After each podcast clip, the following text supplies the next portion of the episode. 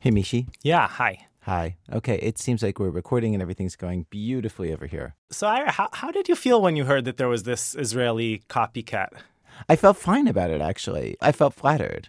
I don't know if you remember this, but the first time we met, I, I came into your office and you know, I was kind of starstruck and, and, and really excited. And, and I walked into your office, and, and do, you, do you remember what, what happened?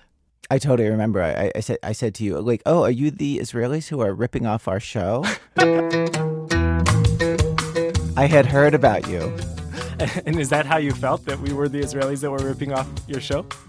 Well, it isn't a question of how I feel. That's just a statement of fact. You are the Israelis who are ripping off our show.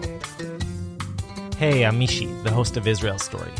Some of you may have heard our first season, during which we met Bohemian Yiddish book collectors Shalom Aleichem, Yechais Mendelkan. Ich bin geboren in Antwerpen. and, uh, well, this guy in Plain, Wisconsin. My name is Dubi, and I'm the first Israeli redneck living in the US. We cried Yikes, I can't look at you because I'm going to cry. and He laughed. said he wanted to marry me.